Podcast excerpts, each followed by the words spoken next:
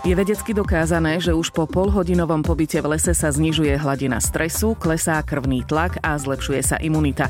V nasledujúcich minútach vás preto pozývame do lesného kúpeľa v nádhernej prírode pod Vinianským hradom.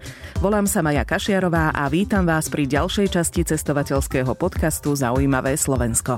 Podcast Zaujímavé Slovensko vám prináša rad elektrických a hybridných modelov Peugeot. Teraz aj s nabíjacou kartou na 10 000 km zadarmo, odkupným bonusom až do 2000 eur za vaše staré auto, financovaním bez navýšenia a predlženou zárukou. Viac na peugeot.sk. Lesný kúpeľ pochádza z Japonska. Shinrin Yoku tam vymysleli v 80. rokoch minulého storočia a predpisujú ho dokonca lekári. My tak ďaleko za lesným wellnessom cestovať nemusíme. Už nejaký čas funguje aj u nás na Slovensku v obci Vinné.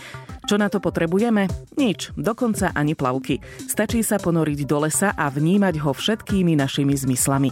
Budete prekvapení, čo to s vami urobí. Lesná terapeutka Berta Stašková vysvetlí, ako to funguje. Lesný kúpel je v podstate kúpel v atmosfére lesa alebo kúpel v koktajli liečivých látok, ktoré stromy produkujú a my ich vieme využiť pre naše zdravie. Cieľom je jedna ďalšia z ciest ako hľadať svoje zdravie alebo ako si pomôcť pri svojom psychickom, ale aj fyzickom zdraví. Lesný kúpel teda nie je prechádzka s kamarátmi po lese. Nie je to piknik, zbieranie húb či turistika. Je to také bytie sám so sebou v príjemnom prostredí, kde spoznávam dušu lesa a možno trošku viacej aj tú svoju. Človek by mal vyskúšať aj keď je to pre nás niekedy ťažké, pretože žijeme v technickom, rýchlom svete, mal by vyskúšať kráčať veľmi pomaly. Veľmi pomaly znamená ešte pomalšie, ako si myslíte.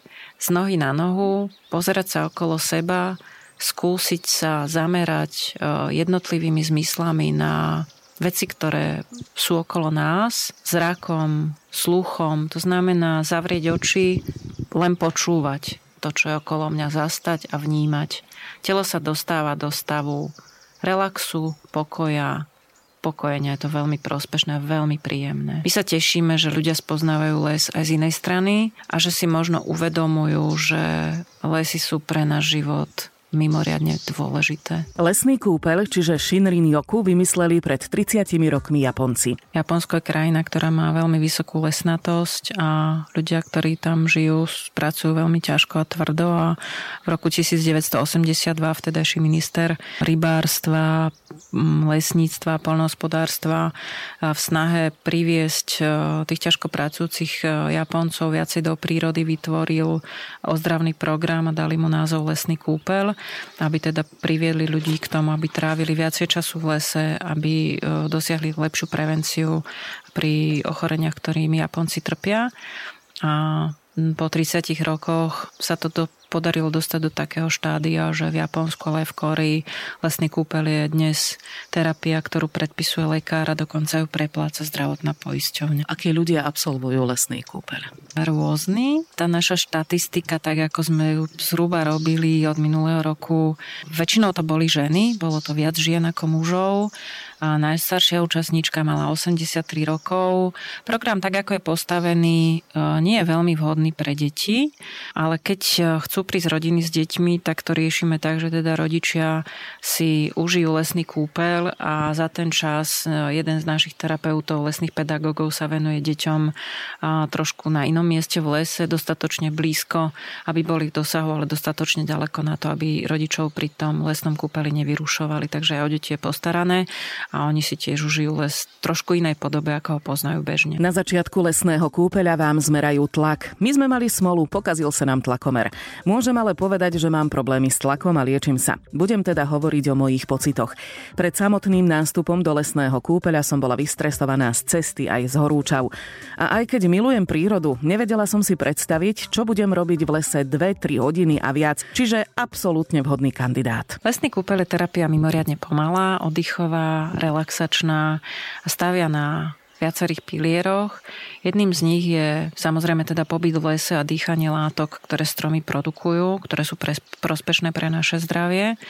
Okrem toho našim cieľom pomocou tých terapeutických techník je dosiahnuť stav relaxu a hlbokého uvoľnenia, čo robíme aj pomocou dýchacích cvičení, vizualizačných cvičení, pomocou veľmi pomalej chôdze, vnímania jednotlivo zmyslami, ktoré máme a vnímania sveta okolo seba iným spôsobom, ako to robíme v tom bežnom živote. Ako dlho trvá takáto terapia? Bežná terapia lesného kúpela trvá od 2 až do 3 hodín.